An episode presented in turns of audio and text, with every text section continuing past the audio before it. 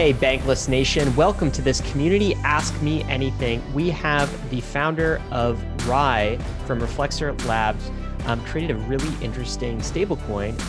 It's a crypto dollar. We will get into the terms and definitions in this community Ask Me Anything. The first time around, we had some technical difficulty with the live stream. So hope you're hanging in there. If not, this recording will be available on YouTube. And of course, as always, on the podcast, get your questions in on YouTube. We will put them in queue and uh, try to fit them into the show. David, you ready for this? Absolutely. This is a really cool project. And I think really in the spirit of this week, because uh, this is this is Coinbase week, and this is uh, the week that crypto breaks into the NASDAQ. Uh, and we are slowly infiltrating the rest of the world pulling them into the world of crypto. And then once you're in the world of crypto, we have this brand new project uh, called Reflexer and RAI, which is a, a self-sovereign stablecoin uh, not a not a crypto dollar, but a stable coin. And so we're really pioneering in all different directions. And once you come into the fold, we have this system that allows you to be self-sovereign without having to rely on the Fed uh, and ha- without having to rely on banks. Uh, and so I think this is uh, uh while you know Coinbase is making a big splash on the legacy markets, we have uh, me, uh, on the other side of things on the when you go into the rabbit hole, we have these tools that can allow you to just completely remove yourself. So these bridges from the legacy world into you know completely self-sovereign finance are getting really really strong. Uh, and the end destination is also getting really, really strong. And that end destination to me is something like this project that we're going to talk about today, which is Reflexer and RAI. Yes. So we are doing this because these types of algorithmic stablecoins are a big deal. But what's an even bigger deal is that this is a self sovereign, completely bankless attempt at some sort of stability asset, stability mechanism for crypto. That means it's purely crypto native, no meat space, dependency. It is truly in code we trust, and therefore hits very much the, the, the bankless thesis of creating a, a self sovereign, independent global money system for the world. It's still an experiment, but as David said, we are deep down the rabbit hole. So we are trying to figure out what this experiment might yield and what others like it might yield. One quick disclaimer uh, I love the vision for this project so much. I am actually an investor. Uh, and I, I, hope that this project is successful. But if not, Reflexer and RAI, some other project like it, it really fits the the spirit of going bankless and why we're doing it. David, anything else to add before we get in with Stefan and dive into the community? Ask me anything. Yeah, Amin Soleimani, who's been uh, working with uh, the Reflexer team, uh, coined this term money gods. Uh, and the money god comes from um, just the fact that we can build something that is out of our control and it, in fact, controls us. Uh, and this is why Bitcoin is so powerful, right? Bitcoin is not something that can be steered by any one or few humans. Uh, it is something that just exists, and either we can accept that and integrate with it, or we can fight it. But generally, people who fight Bitcoin lose now the ethereum app layer i think allows that same sort of money godness right? Like we can build applications that control us that we cannot control. And i think that's really a big through line that we're going to um, have with this conversation uh, with stefan and overall the through line for why the ethereum app layer is so cool. Uh, and so to me it's really really exciting to see app, uh, applications like Reflexer like RAI come into existence that uh, really resonate with the the money god ethos or money god thesis about why crypto is so cool. All right, guys, before we get into this conversation with Stefan that I know you're going to enjoy, we want to thank the sponsors that made this episode possible. Bankless is proud to be supported by Uniswap. Uniswap is a new paradigm in asset exchange infrastructure.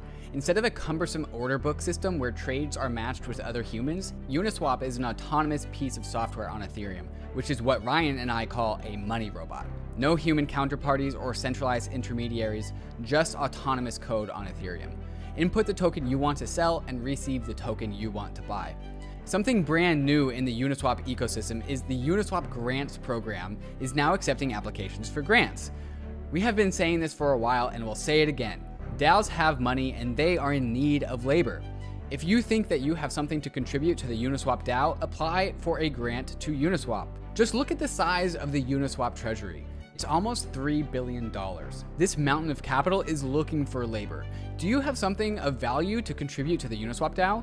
No matter how big or small your idea is, you can apply for a uni grant at unigrants.org and help steer Uniswap in the direction that you think it should go.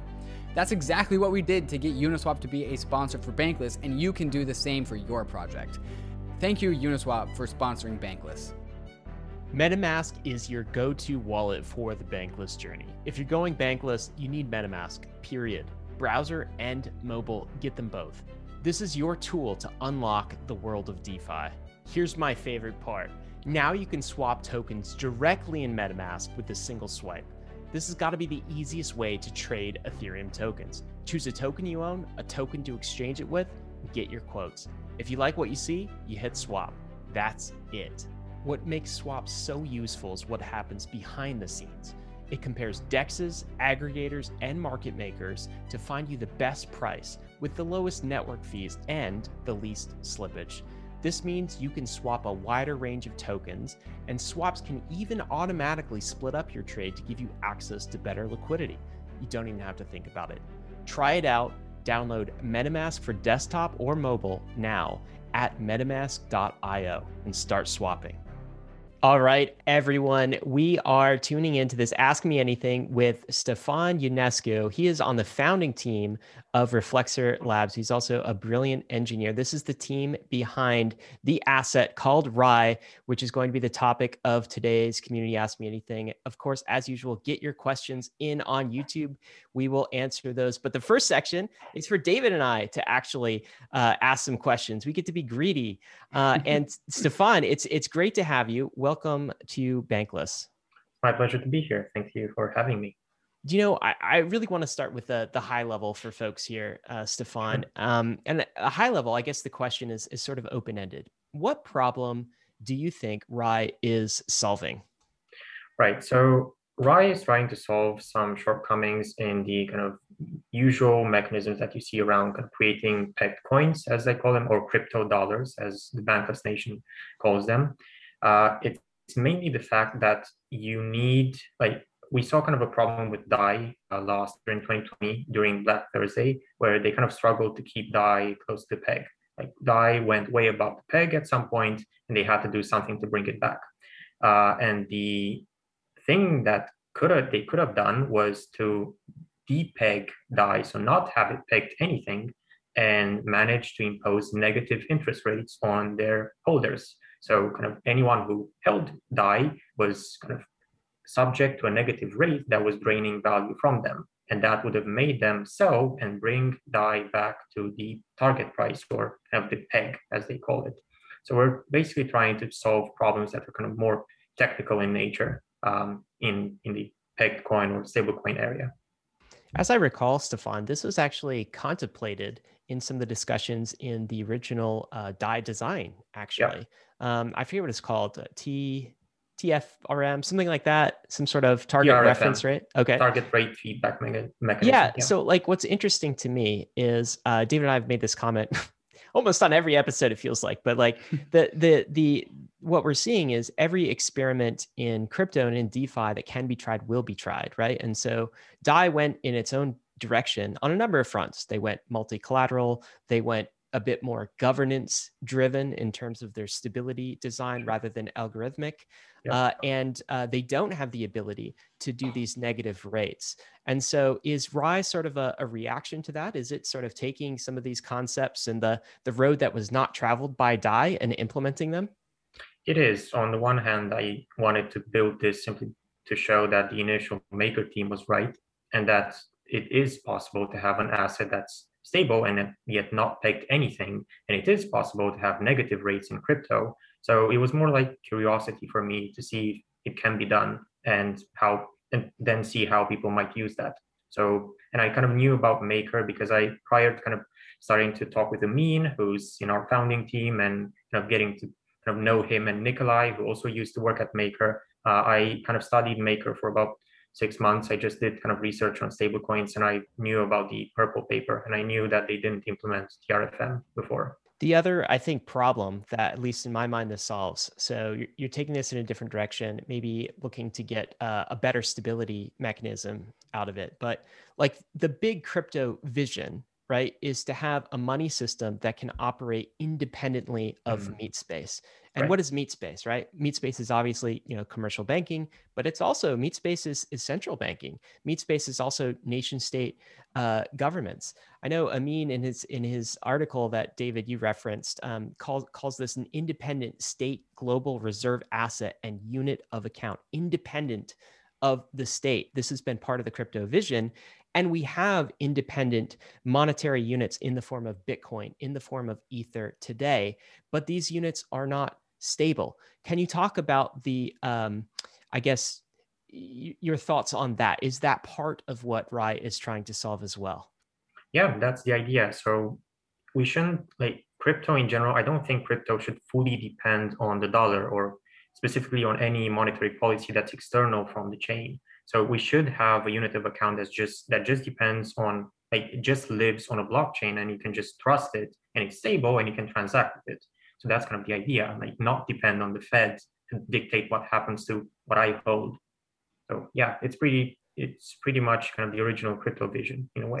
So Stefan, I want to take people to school a little bit here because um, you know, so someone made the comment I saw on on Twitter. It's like uh, you have to be full time into DeFi and crypto to actually like understand what's going on, and I feel like that's especially true of sectors that are um, like doing a tremendous amount of innovation. So new projects right. are coming out in sort of the the crypto dollar stablecoin sector uh, all of the time, and it's very difficult for people to come up with. You've got mm. these new acronyms like FEI and you know um, FRAX and what like what is all of this stuff. So let's take people to school.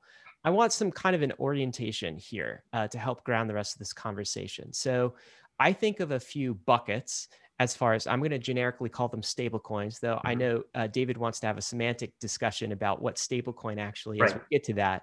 Um, but let's let's uh, start with the first bucket, and I think that's important. Hmm. And this is stable coins that are, on the one hand, dollar pegged versus stable coins, on the other hand, that are not pegged to the dollar as a unit of account. Can you talk us through that? So, which side does RAI fall on versus other projects?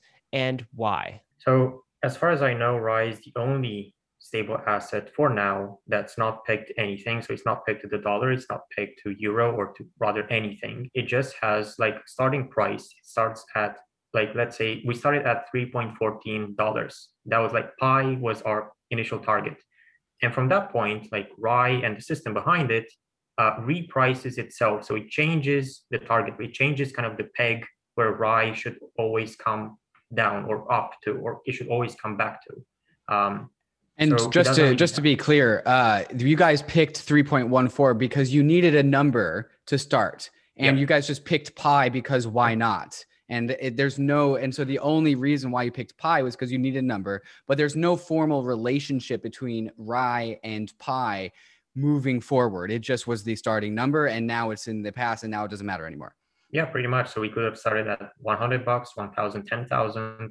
It doesn't really matter. It works the same. It's just maybe the human perception. Like you can start really high or really, really low. It's just that. I'm going to share a, a, screenshot here, and this is from the folks at Messari that sort of shows shows this in the context of the um, the possibility trinity and uh, and stable coins, right? So um, what we have on um, the right is kind of this uh, non-pegged stablecoin. This is maybe where where RAI fits, uh, and this um, th- this is different than all of the dollar-pegged stablecoins that exist today. So there there are different really trade-offs here, right?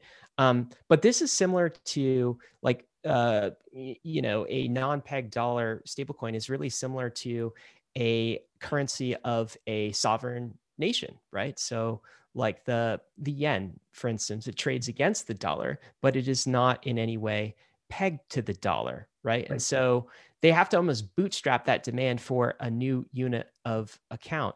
Any any just comments in general on some of the trade-offs that you guys are making with the, the impossibility trinity in having something that is non-pegged to the dollar? Yeah i would say the main advantage in a way is full discretion over setting your own monetary policy. So the system can choose exactly what interest rates it wants. It can choose exactly when it wants to attract capital or, or repel capital. So you have more flexibility on, in general, to change kind of your monetary policy as opposed to pegged coins. So the peg coins, though, they've gone in this direction because I think they've wanted to bootstrap their unit of account demand, right? Because everybody uses the dollar. We all know what the dollar is.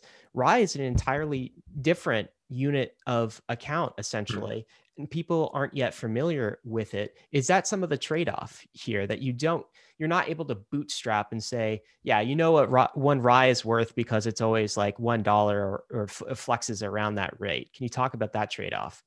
Right, that's a trade-off in terms of kind of integrating RAI in the ecosystem. People don't yet kind of understand how can something be stable and kind of float. And I'm like, well, you can look at the euro, how it floats against the dollar, or as you said, yen or any other currency. So one, for now, it's kind of education is the hard part, and kind of telling people that this is stable without just referencing something external to it is the tough part. All right, guys. So that's lesson one dollar pegged versus non dollar pegged. RAI is non dollar pegged. Let's talk about another bucket that I think in, you know, stable coins uh, of in, in terms of collateralized on the one side versus uncollateralized on the other. What is collateralized versus uncollateralized and which is RAI? So RAI is exactly like DAI, it's over collateralized. Uh, it's right right now the minimum uh, C ratio, collateralization ratio in RAI is 145%.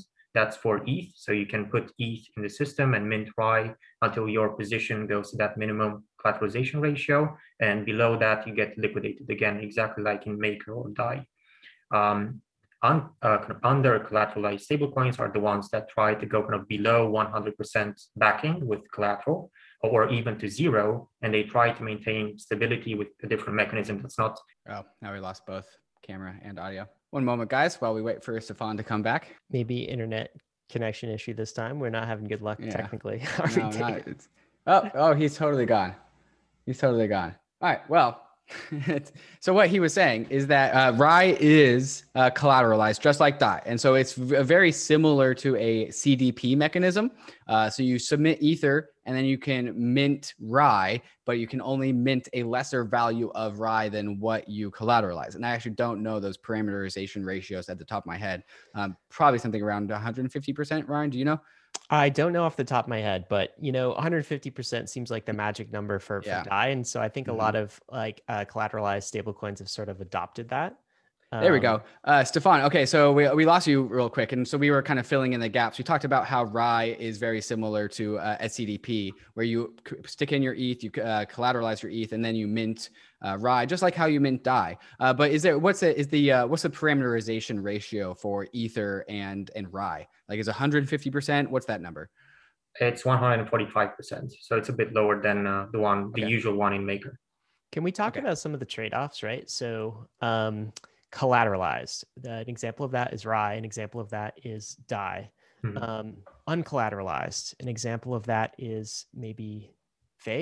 I'm not sure. What are some examples out there? Maybe empty set dollar. Maybe mm-hmm. the original basis cash design right. would be examples of these things. So, what are the trade-offs on uh, you know collateralized versus uncollateralized it seems like you know one of the trade-offs has got to be well with collateralized you've, you've got something backing it at, mm. at so there's like a bottom level of value that the thing can sink to and uncollateralized there's like nothing backing it but how do these trade-offs um, appear to users so when you have something backing your Bitcoin or stablecoin, people tend to trust that a bit more. Like we saw in practice that basis that's doesn't really work. Like there's always a bank run. People just sell that until it goes to almost zero. So it doesn't really work. You need something kind of instill credibility to other people. Um, otherwise, it doesn't work. Okay. As long as we are taking folks to school, then we've covered two collateralized, under, uncollateralized, dollar pegged versus non dollar pegged. Um, RAI is non dollar pegged, collateralized. Let, us talk about this, this other area that I think is important, which is uh, governed stability versus something that's more algorithmic. And what I mean by that is uh, you know the stability mechanism that the like interest rates for a CDP in Maker are determined by Maker governance, those mm-hmm. that own the MKR holder. Um, that's not the case with Rye. Rai is maybe more algorithmic stability on, on, that side of the spectrum. These are my own terms, but you, you, you, tell me, like, what's what's RAI, and what is how do you minimize governance? How is that different? Yeah, so Rai is a bit different compared to DAI because we also have stability fees for every collateral type that's in the system. But in our case, stability fees are more or less fixed or bounded. They kind of price the risk that an asset brings to the protocol. So, for example, we can price kind of the risk for Ether at 2% interest per year. So, when you open a position, you need to pay kind of 2% interest per year to keep it open. Um, we have something else that's used to for stability to actually st- stabilize RAI. And that lever is called the redemption rate. Uh, that thing is a number on smart, in a smart contract that every second is multiplied by the current moving peg that RAI has, and it results in a new moving peg for RAI. So if the if the moving peg for rye right now is let's say three dollars, that number in one second from now, that number will be multiplied by that current peg and it will result in a new peg. And that's how kind of the redemption rate uh, changes the moving peg that RAI has. And by changing the peg, it, it kind of imposes either a negative or a positive interest rate on holders. Because the idea is that when the moving peg goes up, we have a positive interest rate. So you kind of earn something by holding RAI. And when there's a negative interest rate, you lose value by holding RAI. So this minimizes governance. And why is governance minimization important for self-sovereign money? We at Reflexer generally believe that human discretion will be the main thing that will make an asset unstable in the future. So human discretion in general means that anyone can come, they can impose their will on the majority of the people, and they can say, I want this thing to work like X, even if it's suboptimal. So we think that the ideal way to build this stable asset is to just put the system in charge, put a, an algorithm in charge, and let it work.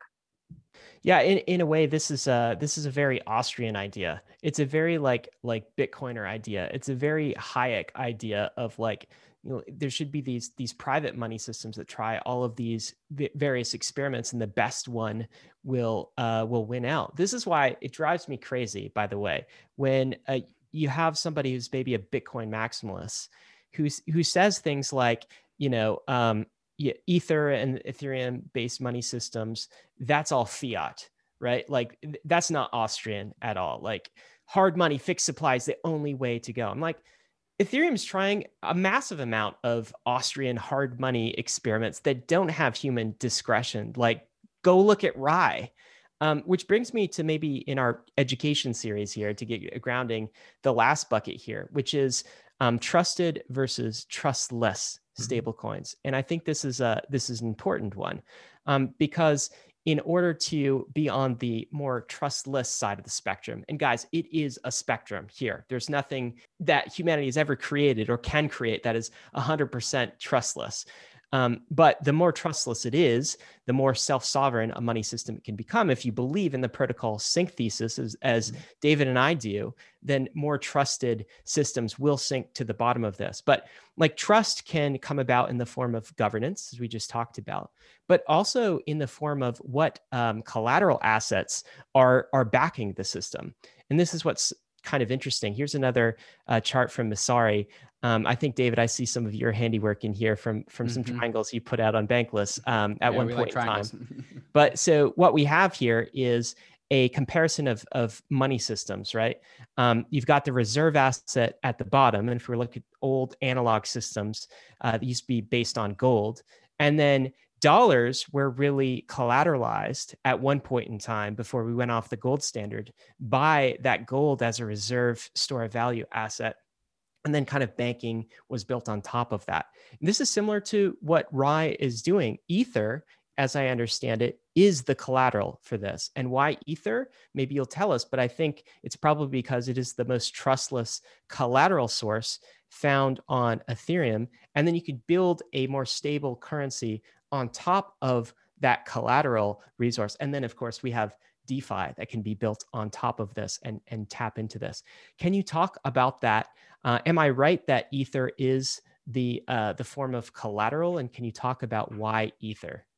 That's right. So the main reason why we picked ETH uh, it's is because it's simple. It's the most trustless asset on Ethereum, and it's also simple to governance minimize the protocol in general when you just have Ether. Like you don't have external trust assumptions like USDC, for example, or wrap BTC. So you don't need to uh, kind of fear that some other party can just take your collateral and the system breaks.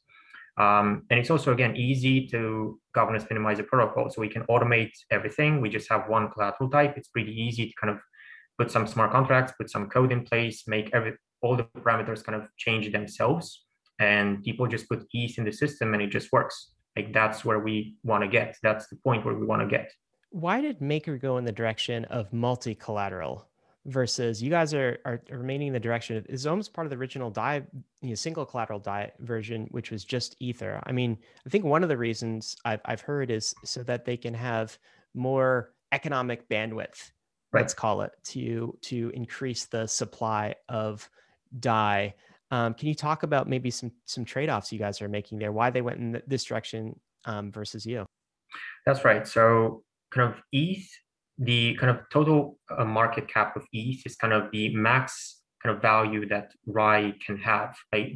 ETH is kind of the economic bandwidth that that's kind of limiting us. And we took this decision again because we want to governance minimize the protocol. We want to have at least one of these protocols that just doesn't depend on humans even if it maybe remains a bit smaller than DAI or other systems, we can use it and we don't need to trust like some other third party that, and we don't need to think that the system breaks.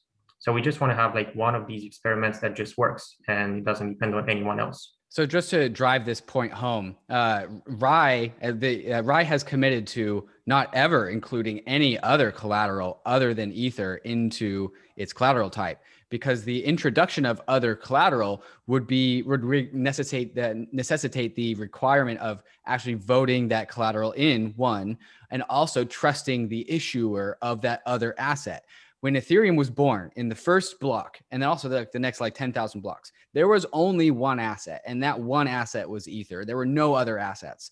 Other assets came to Ethereum because humans issued those assets. Those assets can't be used as collateral inside of, of RAI because one, it would have to be vote like human determined to be included, and also it would be a trust mechanism on those other collateral. So RAI will only ever be collateralized by Ether ever due to the nature of Ether as the primary asset of Ethereum. Yep, that's right. That's right. So it's again, this the system should be simple so we can governance minimize it and it should be trustless.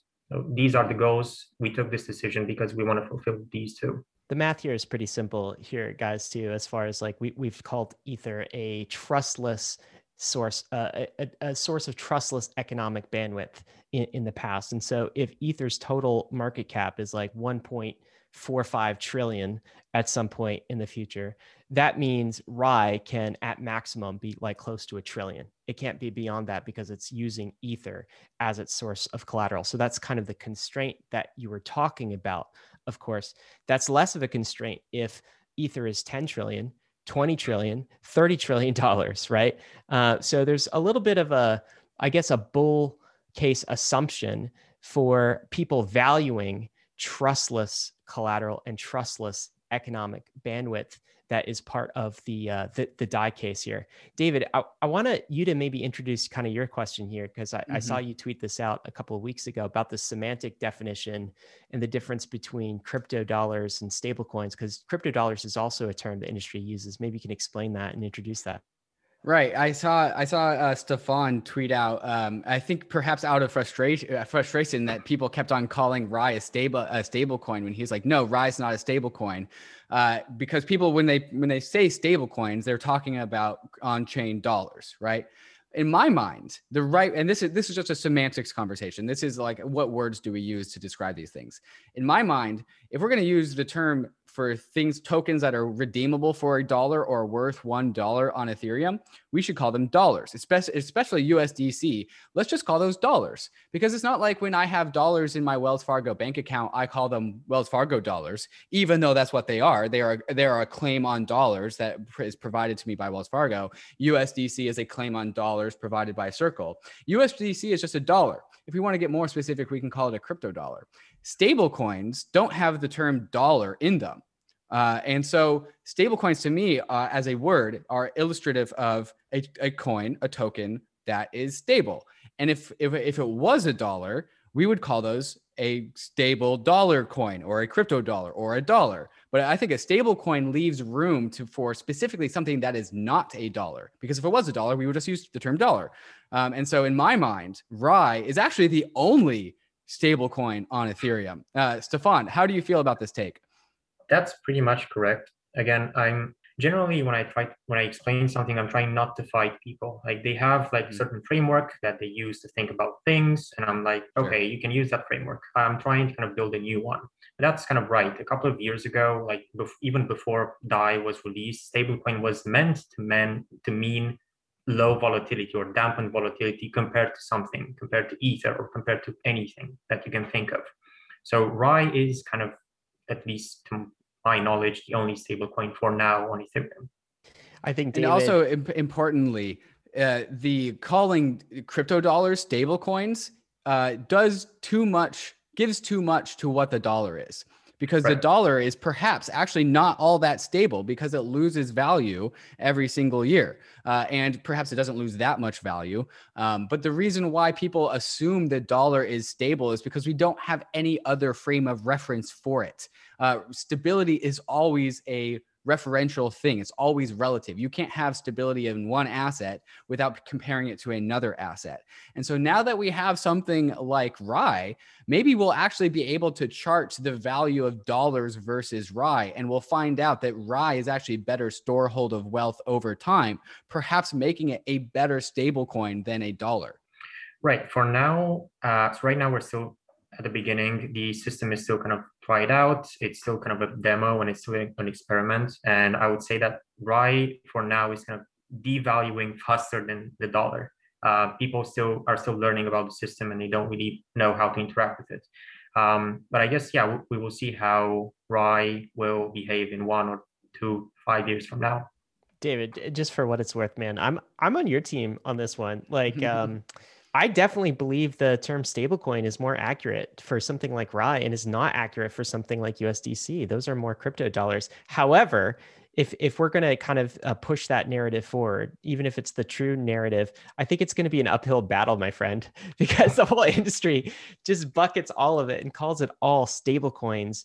And there's not, unless you're deep down the rabbit hole, I don't think the average user knows the difference right. between using USDC versus DAI versus versus RAI and the different trust assumptions that you're taking on there. Um, but it's definitely a, a, a narrative battle. I'm uh, I'm I'm happy to fight. we'll yeah, no, it, it's, it's progress. This is 100% a semantics conversation. And Stefan, as the CEO of a, a, brand new DeFi app, I can totally understand why you are not interested in fighting that fight. However, we'll we will you. fight that fight. We will fight that fight for you. That's that's what Bankless does. well, the other the the, Thanks, the way guys. the way Stefan can help really is like, or RAI can help is get on the radar. Right? Is mm-hmm. like be successful. That's what will really turn the conversation. Um, so can we talk about that, uh, Stefan? Is like so how many weeks or months are you guys from from launch to mainnet at this point in time? Uh, about two months. We're close. So on 17th uh, this month, we will have two months since we launched. Okay. Um, so it's not a ton of time. So two months in, let's talk about this a little bit. Um, first, so post launch, how has RAI maintained stability? What were kind of some of your expectations and how has it actually gone?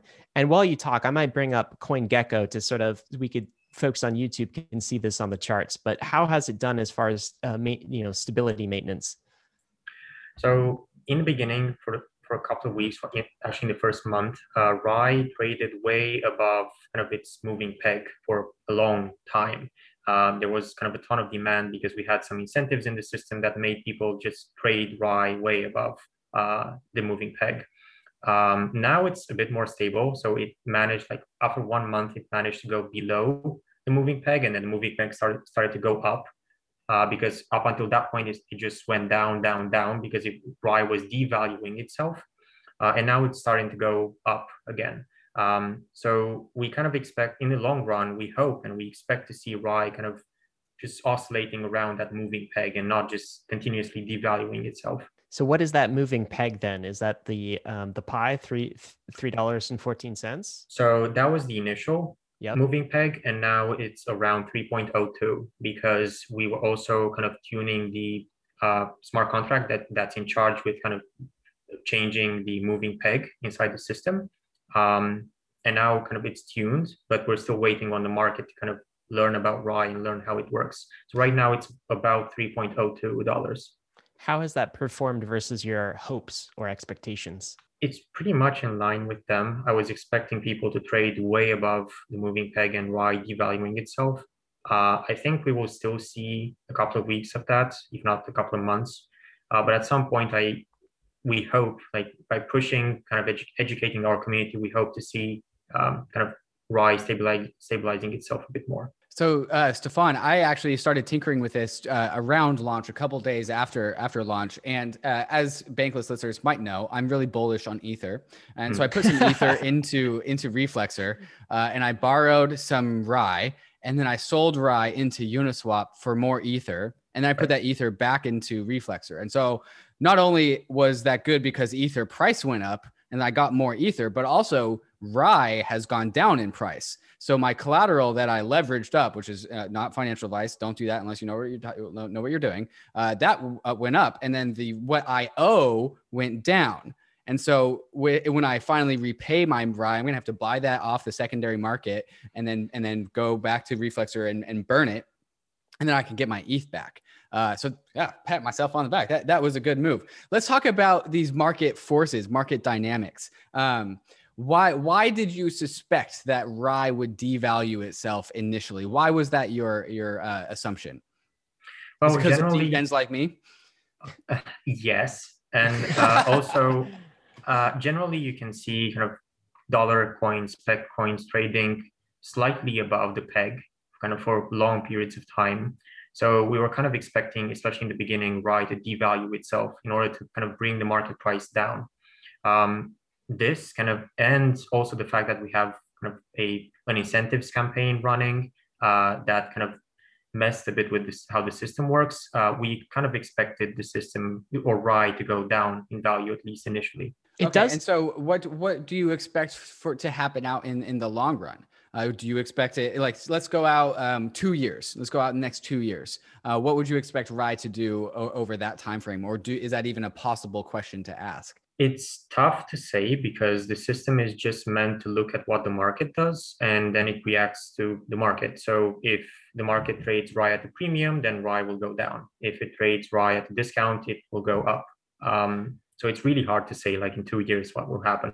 My, I would say that at least in next year, RAI might have a slight bias to go down uh, because again, there will be kind of adoption, there will, might be demand, and people will trade RAI at a premium. Okay, so if there is RAI demand, that is going. What is that going to do to the RAI price? Um, so if if like the market price of RAI on Uniswap, for example, is above the target that we want, uh, this mm-hmm. target will start to go down because the system wants the market to bring the market price down and close to the target, even kind of below the target. Mm-hmm. Um, so kind of there's kind of we we saw that in our models when we kind of simulated RAI, we saw that if there is kind of a continuous premium on the market price, uh, RAI will just probably reprice itself to zero, which is like not that good. So we have some ideas now to kind of tinker with the controller and make it work, even if there's kind of a constant premium for a long period of time. Um, but that's kind of what you can expect. So if the if we don't do like we will change some things, but if we don't do something now, you will kind of see a slight bias to go down in terms of kind of RAI value. So the is the way Ameen uh, shows this or describes this is kind of like as a spring, right? That kind of like oscillates back and forth, um, but the the goal of the spring, the controller, as you mentioned, is to restore and return RAI to some equilibrium point. Right. Right. The idea is that in RAI's case, there's not a fixed equilibrium. Like the target changes. It's not like fixed to one dollar or to something. the target itself changes instead of doing something else to bring the market price to a target. And what determines what that target is? I think you mentioned this earlier, but but that's always the part that gets people hung up, and, and including me. Mm-hmm. The system itself. So we just said in the beginning, like RAI is this, like it's 3.14 bucks inside the protocol. Uh, and from that point on, just the controller or like, yeah, the smart contract that changes the moving peg just did its job and changed the moving peg down because it wanted people to just sell RAI and bring the market price back down to the moving peg. And what are the inputs to that system? Um, so kind of the controller, the PID controller kind of has three terms. It has P, I, and D. P is the proportional, so it kind of takes into account the current difference between the market price of RAI and the target that we want for RAI. Uh, the integral kind of sums the error that kind of over, let's say, 24 hours, all the errors that we saw kind of between market and target price. Uh, and it kind of sums all of these, and then it sums the I term with the P term. Uh, and then it kind of spits out the result. And that result is kind of the pace at which the moving peg changes in the protocol. And that basically the market kind of affects what that pace is and how the moving peg changes. Like if uh, Ameen likes to use this example, if Joe Lubin comes tomorrow and puts like 10 billion uh, in ETH in the system, uh, he can crash the protocol and then the moving peg will quickly start to go up because it wants people to buy RAI and bring the market price back up. So in is a way, it, kind of the market decides. Is it something like a trailing average of, of RAI price? Is that kind of a, the net effect of this, or is that not accurate? Uh, not really. Like you okay. can think of that in terms of the integral term, uh, but it's okay. not really a trailing. Um, right. okay. It's not. It, it's just. It just is. So the price mm-hmm. just is, and then at every couple of hours, the system says, "Okay, the market price is this. I want this to happen, so I will make the moving peg now go that way." Mm-hmm. And that's it. Like it just is. And is there is there an oracle in this system coming from the Uniswap trading pair? Yeah, yeah. So we have uh, we use we use Chainlink for ETH USD uh, for now, and we use Uniswap V2 our pool to get the RAI ETH price, and then using Chainlink we get the RAI USD, and then that goes in the controller. Did I did I notice a hint of uh, uh, wishing for better oracles in that in yes. that that comment? Yeah, uh, perhaps yeah, we, talk about that we we love Chainlink. Like it was really easy to use them. We still want to use something that doesn't really need human management. So ideally, also another Uniswap pool that just takes the ETH price, and we use that in the system. Do you think that's coming? Hopefully, yes, especially with uh, Uniswap v3. So hopefully, yeah. What's so interesting about this from a high level, right, is we've we've had kind of like D- David used this term money gods, right, which is re- really the the math or the code, the, the, the the protocol behind the the force of money, right? So most famously, the trust in code for Bitcoin is there shall be 21 million and fixed supply, and we cut it in half every four years. The trust in code for something like RAI is you have ETH, and then it's this PID that's that's the code. This spring mechanism behind the system is the thing that you're trusting in and that is all written in smart contract code on ethereum. So it is also equally immutable as the entire ethereum platform. I think that's super cool. Yeah that's that's what we're shooting for. So many people ask like but why not put more collateral types in RAI? And I'm like, well, you, we can have RAI and then we can have other systems like RAI, which would be great. So like nothing stops us from experimenting a bit more with money gods. Okay, very cool. We're going to get back to this conversation with Stefan. I know David and I have dominated. I've just got a couple more questions mm-hmm. about how RAI has done since launch. And then we're going to get into some of the listener questions. And maybe we'll get some spicy takes from you, Stefan, about sure. some of the other algo coins that are out there and recent events. But before we do that, we want to thank the sponsors that made this episode possible. Guys, we've entered a bull market. Now is the time to start building your crypto empire, and you should do it on Gemini. You already know Gemini is the world's most trusted crypto exchange, but now you can do even more than trade. You can earn. You can take one of your crypto assets and park it in an interest earning Gemini account where you can get up to 7.4% annualized. There's nothing more satisfying than earning passive income on an asset that you're already bullish on. This is a crypto native superpower. You know what's coming soon too? A Gemini crypto credit card. Yep, that's a credit card, not a debit card. It gives you rewards in hard money crypto assets, not something inflationary like airline miles or hotel points gives you up to 3% cash back in crypto.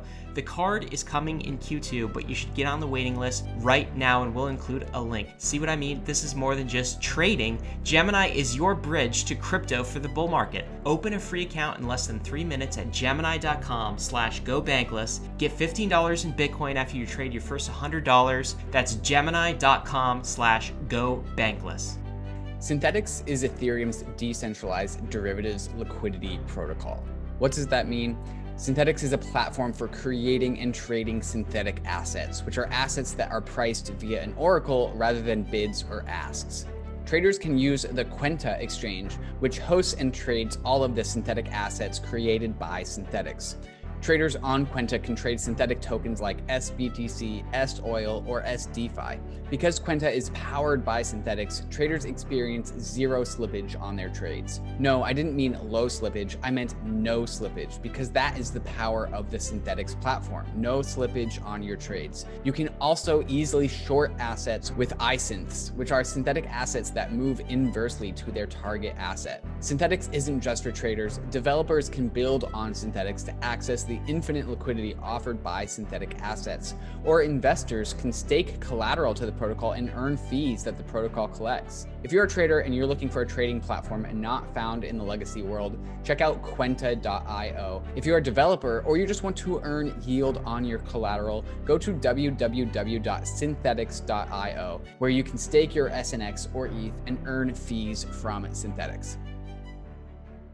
So, Stefan, we talked about the uh, one measure of success of RAI as being a um, the, the price stability of RAI as a unit. Right right now, I'm showing a dashboard um, that is on the Reflexer.finance website because I want to ask you about another success criteria of a an aspiring stablecoin, and that is total supply how many units are out there right now. So, how many units of RAI are out there right now? What is the market cap of RAI? And is that meeting your expectations so far?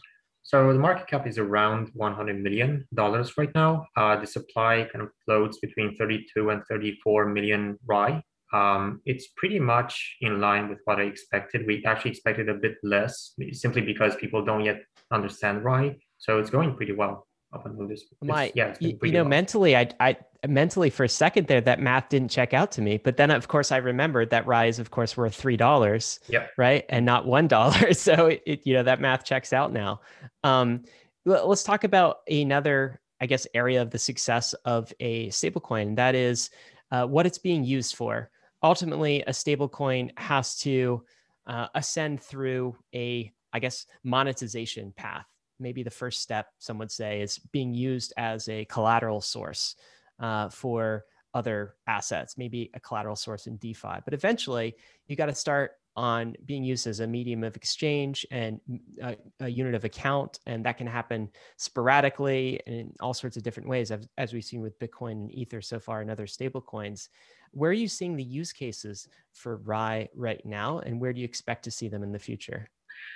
Right now, I would say use cases are pretty much DeFi centric. So kind of money markets, um, derivatives, so that kind of stuff. Actually, RAI can be used in two money markets right now, uh, and we will have a third one by the end of the month. Um, so we we have like money markets on Cream and on Fuse.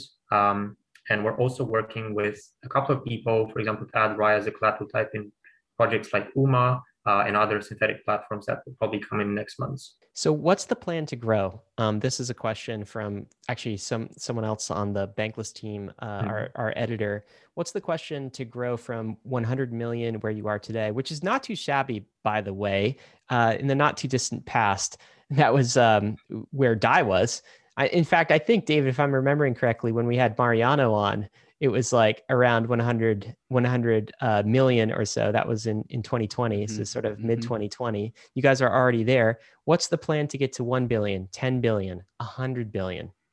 Right. Uh, i think it's mainly use cases. So as you said RAI needs to become a medium of exchange on ethereum. So people need to use it for something more than just defi. They need to use it for payroll. Um, they need to use it for bounties so I would say kind of implanting the idea of RAI as money is important for kind of RAI to grow. So this brings me to a question from one of our uh, listeners uh, came in from the Discord, Iggy. Does Reflex Labs have a token yet? Uh, and like, of course, we're talking about RAI as, as a token, a monetary token. Is there a token associated with Reflexer Labs? Uh, and if, if yes, what does that do? Yeah, so we we plan to have a token tomorrow. We will actually have the first Genesis community distribution for the, that token. Um, the idea is that the token is very similar to MKR in a way because the protocol RAI is very similar to DAI. Um, the token will act mainly as a backstop for the system. So we will protect the system. It will kind of ensure the system against a black swan event, for example. And in the long run, even if like RAI is meant to be governance minimized, like very very few components will be governed by humans. There will be some things like oracles, for example, uh, that need to be upgraded in the long run, and people can vote on those upgrades using the token. And then is it also theoretically possible to vote out governance, like where like, oh, you know, we've upgraded to Uniswap v3. There's liquidity on Uniswap v3. Mm-hmm. We don't really see any viable like upgrade paths ahead of us uh, which means that the only viable upgrade path after that is to vote to have no more votes ever. Is that something that you guys uh, consider? Uh, that's what we want to do. Although the idea is that like we remove control, we remove most of the control. We kind of show the community that we're very serious about not having humans in the protocol, and then we hope that the community will just take kind of will take our kind of position and they will, they will vote most of the other remaining control out uh, if right. possible. If not, they need to decide. Right. So it's a it's a governance minimization process, and and hopefully it ends at you know zero governance. But but there's more to the to the token as well. You you talked about it's a backstop for the system. So let's talk about that for a little bit. But maybe the maybe let's also talk about the way that the system as a whole captures value and the relationship of the FLX token in that scenario. Right. So again, FLX is very similar to MKR. It has kind of exactly the same mechanism for now. There is kind of a stability fee inside the protocol. Uh, people need to pay that stability fee when they mint RAI. These stability fees accrue in the protocol's balance sheet. And kind of after a certain point, the system itself will try to auction a portion of these stability fees in exchange for FLX tokens. Uh, and then these tokens are automatically burned. For the FLX token itself, is there any sort of uh, incentive system uh, that you guys have going? Any kind of liquidity mining? Uh, what does that look like? Most like most of our campaigns and rewards right now are focused on kind of growing RAI, so having liquidity to make sure that Uniswap pool is liquid, that the uh, price feed cannot be manipulated easily. Uh, we don't really have any plans for FLX. We kind of focus on growing the protocol, making sure RAI is healthy, uh, and then we will see if something else comes up. Very cool. Here's a question from um, Bankless listener above average Joe. Uh, is float on your radar? And if so, how would you compare their plan against RAI? And I've got to be honest, I actually don't know what float is. Maybe you do, Stefan. Yeah, it's another kind of attempt or design at creating a non-peg stable asset. I don't think it's live yet. I just heard about the protocol. I didn't really check it. Um, I think they they read they wrote an article about them and us and comparing us, uh, but I didn't really check them in depth. Can we talk about that as a category because we're in kind of recent news? Um, Fei has been a uh, attempt at a crypto dollar, maybe right. using our terminology, um, that is uncollateralized and that has uh, recently come on the scene with like with a massive amount of uh, market value at the very beginning. Mm. It's it's been a little bit shaky since that.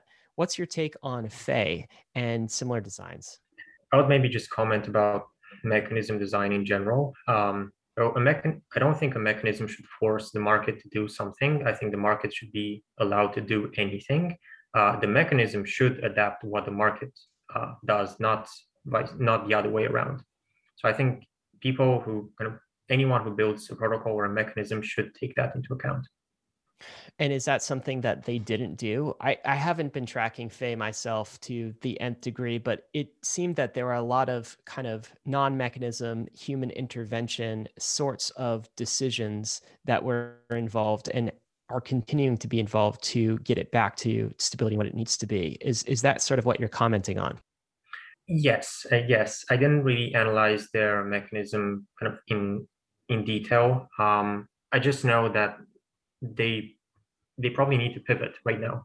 Uh, I, that, I think that's what the team is doing, and I hope that they manage to bring uh, Fei back to one dollar.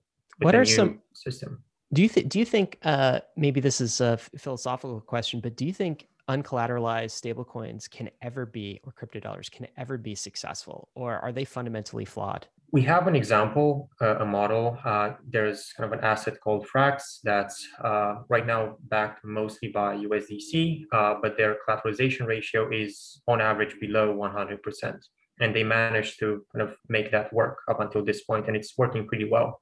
Um, I think people might manage to build something that's maybe below 100%, but in general, I don't really see these mechanisms kind of long lasting.